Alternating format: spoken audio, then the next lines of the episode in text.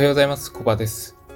今回も3分で学べる企業戦略をお届けしていきます。今回のテーマは、やる気がない前提で1日のスケジュールを作る。やる気がない前提で1日のスケジュールを作るです。えー、これは目標設定に限ったことじゃないんですけれども、1日のスケジュールを作るときに、えやる気満々の状態で、えまあ、作ってしまうことってあると思うんですよね。まあ、意欲に溢れてて、え向上心があるっていう意味ではすごくいいことだなという感じます。ただ、まあ、あれですよね、えっ、ー、と、年の初めに一年の目標を立てるときに、まあ、張り切った状態で、えー、目標を立てるのと同じようなことなんですけど、一日のスケジュールに関しましても、やる気満々の状態で作ってしまうと、それがなかなか達成しづらいくなってしまうことってあると思います。やっぱり、例えば会社で働いているとすれば、まあ、上司からいきなり、なんですか、これやってあれやってと業務を振られたりとか、もしくもしくはお客様からのクレームが入ったりとか、まあ、で、そしてその処理をやったりとか、もしくは部下から仕事の相談を受けたりといった感じで、まあ、想定外のことが、あ、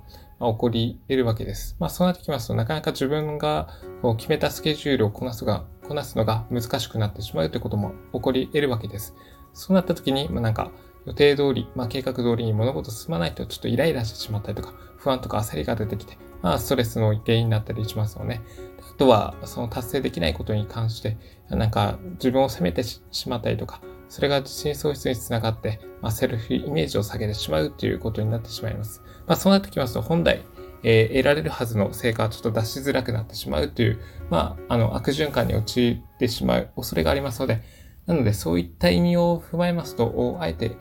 えー、1日のスケジュールを作るときは、やる気のない前提で作ることが大事かなというふうに感じています。で、えっ、と、そうですね。まあ、スケジュールを作る際なんですけれども、緊急かつ重要なことであったりとか、まあ、緊急じゃないんですけれども、重要なこと。ここをメインで、えっ、と、 to-do list を作っていけばいい。いいのかなというふうに感じてます。で、えっ、ー、と、そのやる、やると決めたことに関しましては、いつまでに終わらせるのか、そしてどこまで進めるのかという期限であったりとか、基準をはっきりと決めることです。まあ、そうしないとダラダラ仕事してしまったりしてしまって時間を浪費してしまう恐れがあるわけですね。で、えー、まあ、起業して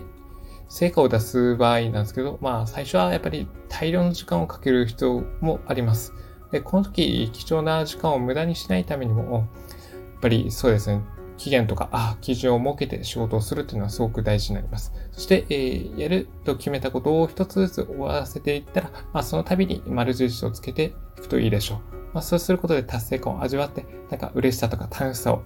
あの、味わうこともできるわけです。できます。まあ、そうできますと、やっぱり自信が高まったりとか、セルフイメージを高めることもつながって、それがより良い結果を出しやすい状況づくりに役立ちます。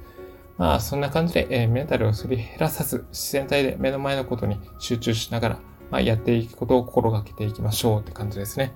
で、えー、最後に、えー、今回のテーマまとめておきます。えー、一つ目がやる気のない前提でスケジュールを作る。で、二つ目が優先度の高い業務だけを、まあ、優先的にやる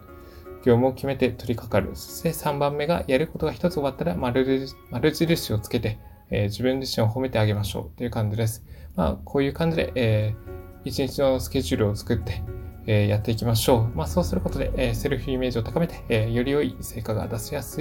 くなりますので、ぜひ心がけてみてください。えー、ということで、えー、今回のテーマ、やる気のない前提で一日のスケジュールを作る。やる気がない前提で1日のスケジュールを作るのテーマはここでおしまいにします。ここまでご清聴いただき、ありがとうございました。